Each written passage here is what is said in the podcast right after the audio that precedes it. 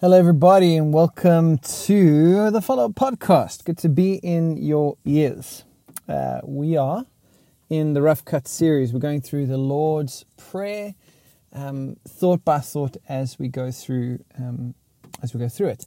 Uh, just to point out a few things. If you hear, first of all, if you hear fiddling, it's because I'm getting my microphone right. I think that's good. If you hear um, bugs and things in the background, it's because I'm in my car in the garden of YWAM Durban base because I just got back to Durban from Cape Town. Very nice being in Cape Town. Hello to all the Cape Town people. We had the most amazing time at the follower table. And uh, shout out to Tom and Kirsten Giffen who host that table. It was just wonderful to be in your home and um, share that time with you. But I'm back in Durban, and because I'm on a mission space, there are no quiet spaces. and so my car is where it's going to have to be at for today. So there you go. That's what that's what it is. Uh, we're looking at your will be done in the Lord's Prayer. Jesus gives us this prayer. He says uh, that we should pray, Your kingdom come and your will be done on earth as it is in heaven. Um, and again, you know, similar to how we spoke about last week, the temptation with uh, your kingdom come and your will be done is to externalize and depersonalize uh, this idea. But I really want to help us always come back to the fact that um, God is at work in all things, of course, but human beings, uh, imago Dei, regenerated in the Spirit of Jesus, are very much the active agent of God's present power in the world. And so that's what it means for the church to be the hands and feet of Jesus. So when we pray, Your kingdom come and Your will be done, we're, not really praying for something to fall out of the sky. What we're praying is for something to be stirred within the people of God that makes manifest the reality of His heavenly realm in the earth, in and through us. And I just think that's an important thing always to bring back into focus um, at the moment, you know, there's a lot going on in the world, a lot of tensions happening in the headlines and these kinds of things. And we want to pray, Your kingdom come, Your will be done in these situations.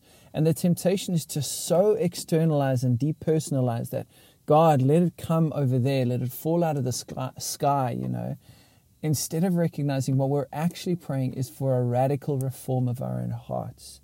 Um, that we become the prayers we pray for as as, as his kingdom comes and his will is done in us on earth as it is in heaven, and then through us into the earth as we are those who are cultivating the gardens that will walk in in um, in the age to come. Right. So we are we're calling forth kingdom realities, heaven realities, through our lives as they are cultivated in us.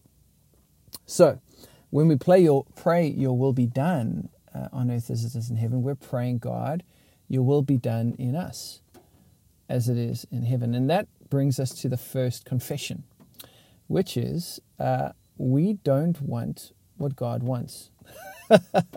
so, so there's a reality of opposing wills here. There is your will and there is God's will. And we've alluded to this in the last episode on um, Your Kingdom Come. You may want to go back and listen to that. But essentially, there's only space for one king on the throne, and God comes to dethrone us. And we are blessed in our dethroning. That's the thing to understand. You and I are terrible kings of our own kingdoms, but we flourish in submission to the authority and the rule and the reign of God in our lives. Right? That's how we most come alive. That's how we become most human and most truly ourselves. And so uh, I was just on a retreat with Trevor Hudson. Shout out to Trevor if he's listening to this, though I doubt it. Um, he led us through such a beautiful couple of days in Cape Town. And one of the things he spoke about, I made quite a few of his ideas uh, in this conversation today. He said that a lot of the Christian journey is about moving from uh, from willfulness to willingness. And there you could almost imagine me, when I say willfulness, imagine me clenching my hands. I'm currently in my car, so imagine me holding my steering wheel and uh, clenching my hands around the steering wheel and a sort of willful control of my life.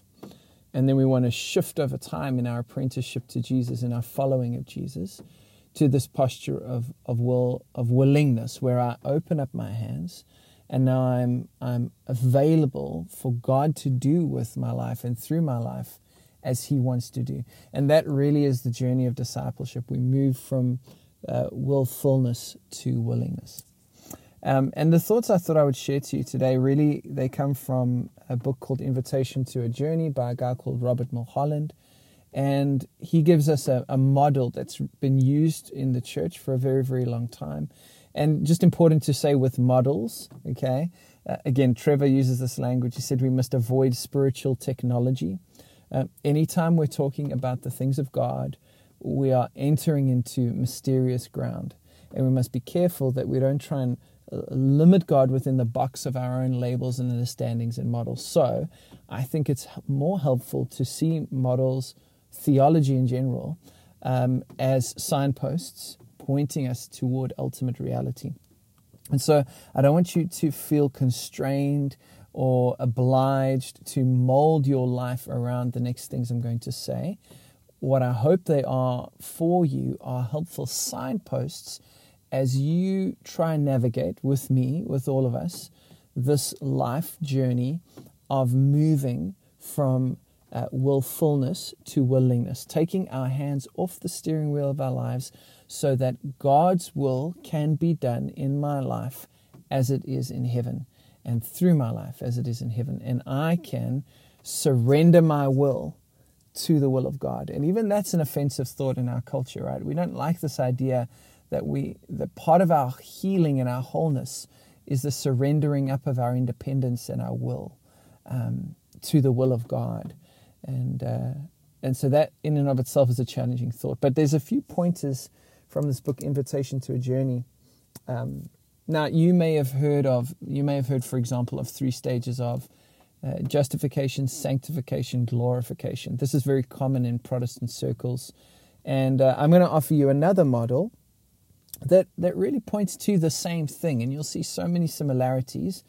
The reason I find this model helpful is because it's just a bit more nuanced and it gives me a few more handles in my journey. There's more signposts. I don't know about you. When I travel, right, if I'm going to a new country, like next week, not next week, I'm in Durban teaching next week. Hey, Durban guys, excited for our time together. But the week after that, I'm going to Japan and I'm going to be doing some teaching in Japan. So I've never been to Japan before. I know what's going to happen is I'm going to land in Tokyo. I have to find a train to go to Sendai and go hang out with the guys there. I know I'm going to have to walk and then I'm going to have to ask a question where I'm going. And then I'll probably walk 100 meters and I'll probably ask somebody else a question as to where I'm going, and I'll probably walk 100 more meters and I'll ask someone else a question because I don't know what I'm doing in Tokyo. And I'm just that guy. I have no shame. I'm going to ask a lot. So I'm the kind of person, when it comes to my spiritual journey, I need as many signposts as possible to, to help me along the way. And I'm completely unashamed to ask for help for people who've walked this way before me. So this model is exactly that. And and it, yeah, it, it, depending on your church background and journey, it may be less familiar to you, but I offer it to you as a thought. So, this book, Invitation to a Journey, Robert Mulholland offers us this, this model of Christian maturity, the journey from um, willfulness to willingness, or uh, the journey of just becoming like Jesus, basically. He gives us these four, um, uh, four points uh, of increasing depth that we can pay attention to. The first is awakening. The second is a word called purgation. I'll talk to you about these in a second. The third is one called illumination. And the fourth and deepest place is something called union. Um, now, let's start with awakening. Awakening is really the grace gift. And to be fair, all of this is a grace gift. Remember, grace is the active agent of change in our formation with Jesus. We don't change ourselves. Even our practicing of the way of Jesus are simply means of grace. We pray or fast or be with scripture or in community or whatever we're doing in our practices as a way of putting ourselves, if you will, in the grace of God so that the grace can actively change us.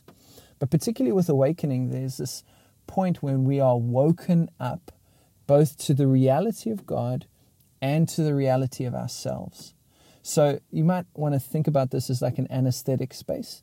You're under anesthetic, and then the anesthetic wears off and you start to wake up to Uh, if you're hearing that in the background, those are hadedas. In South Africa, we have them. They're very noisy birds. Thank you for that. Uh, you start to wake up to both God and self. Uh, now, uh, in in the other model, this is maybe a justification uh, signpost, right? Is that there there's a moment something happens in you, and it's either gradually or it can be very quite suddenly an experience a time when you start to become awake in a new way in your inner self to the reality of God and to the reality of yourself, who you actually are. Um, beyond the masks that we wear to try and fit in or pretend or whatever that looks like. And this experience of waking up to God and self is both comforting and threatening. It's comforting in one sense because this is what we most deeply long for, right? You, you and I come with uh, spoken into reality, if you will, from Genesis by the heart of God. And so we have the fingerprints of God all over us. And so we long for home. We long for source, where we come from. So we're all longing for home, and in a sense, our journey is a journey back home. And so when we wake up to God and we wake up to self, there's a sense of comfort because we're starting to come home to what we so deeply long for. But there's also a sense of threat because we've become accustomed to the false self and we've become accustomed to a life where we were asleep to the realities of God. And so as we wake up to these realities and we start to see ourselves as we really are, some of those places of comfort um, can be threatened, and that can be a really difficult space. But eventually, what happens by the grace of God is we start to wake up and we wake up to the reality of God and self. You could imagine this as like crossing the threshold in a doorway. At some point, you step across this threshold. And for some people, uh, they'll start to wake up to the reality of God. Maybe they start making their way across this doorway and then they get a sense of the cost of it all and what it will mean, and they regress and they go back. Uh, and they fall asleep again. It's like sleeping in, right? The alarm goes off and you check it and you, oh no, five minutes snooze. Sleeping in, oh, another five minutes snooze. Until eventually you actually get out of bed. Some people are going to get out of bed first time, other people are going to snooze 10 times. That's this kind of idea of like awakening. You can be awakened and then you can fall back to sleep and awaken and fall back to sleep. But at some point, you become aware, you're awake to the reality of God in yourself. And this is maybe the first and most superficial level. And then we want to drop down in our journey as we're now awake to this, this, this area of purgation. Okay, it's a fancy word, which really it's just talking about us now becoming integrated into the Jesus that we're awake to. So, in other words, you had a life before you had an awareness of God and self. And that life is incongruent with the new life, the life of Jesus that you're now awake to. So, this process of purgation, which is like a level down, so imagine you're in an, an elevator and we and you got into the elevator in awakening, yeah. Now you're going down to, to B1, basement one, and that's this level of purgation, okay? And so now this is a deeper level of our formation uh, where we start to get integrated into the life of Jesus. We start to align our life with his life. And this level of purgation has four levels in and of itself. So the first one is the renouncing of the inconsistencies of our life with Jesus' life, or what we would call gross sins. Okay. And at this level, um, these gross sins are also mostly frowned upon by society at large.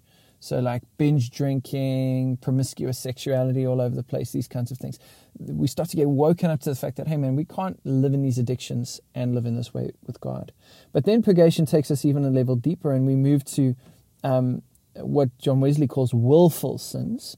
And this is like um, those things that aren't maybe frowned upon by society, but God, as God starts to work in you, you know that this is not good for you. Uh, it's like all things are um, all things are permissible, but not all things are beneficial. So there are things that maybe society at large would say that's not such a big deal, but for you, you know, man, God is probing your heart and saying that thing not not for you. You need to let that go. So that's a deeper level in the purgation space, and then we move into this area of unconscious sins. Uh, which are the, the things we do by accident, right? Without thinking about it. In other words, we have these um, appetites that are bent out of order, and we've learned to walk in a certain way, and we do these things without giving much thought to them. And God starts to bring these things to the fore, and we go like, "Oh man, this is much deeper than I actually thought it was. So a good example is you're going on a walk and you can see the horizon of this walk, okay? And you're walking towards some trees on a horizon. And as you're walking, you're aware of what needs to be cleared out the way and what needs to change. That's kind of at the level of of um, of gross sins and willful sins, these inconsistencies and these things that God's calling us to do. And then you reach that horizon, and when you get to the top of that horizon, a whole new vista now opens up in front of you, and you realize, man, you have so much more to go than you actually realized you had to go in the first place. And that's the unconscious sins. It's the things that were humming in the background that we didn't even know were going on inside of us. And as we grow in God, He takes us deeper and deeper and deeper. And we're like, man, we got a long way to still go. And then the final place within this purgation space is um, what uh, Mulholland calls attitudes and orientations or our trust structures. And this is probably our deepest place of, of sort of being aligned now into the life of God in this purgation element. And this is the things that you depend on, uh, where you find your security and identity. It's the ways that you try to control your world. So, as an example, um, I love to exercise, I really enjoy it. Uh, a couple of years ago, I was exercising, I injured my back, and it took me a long time to rehab my back. And even now, I can't train at the same level I used to train at. And so my fitness isn't what it used to be. Um, and that was a journey for me because I didn't realize it, but I had a trust structure at the level of my own physical ability. And when that was taken from me, it brought, um, it brought a chaos point to my place of identity. Um, there was a sense of, uh, of confusion there I was like, oh no, who am I if I can't train like I used to train? And I had to resolve that with the Lord.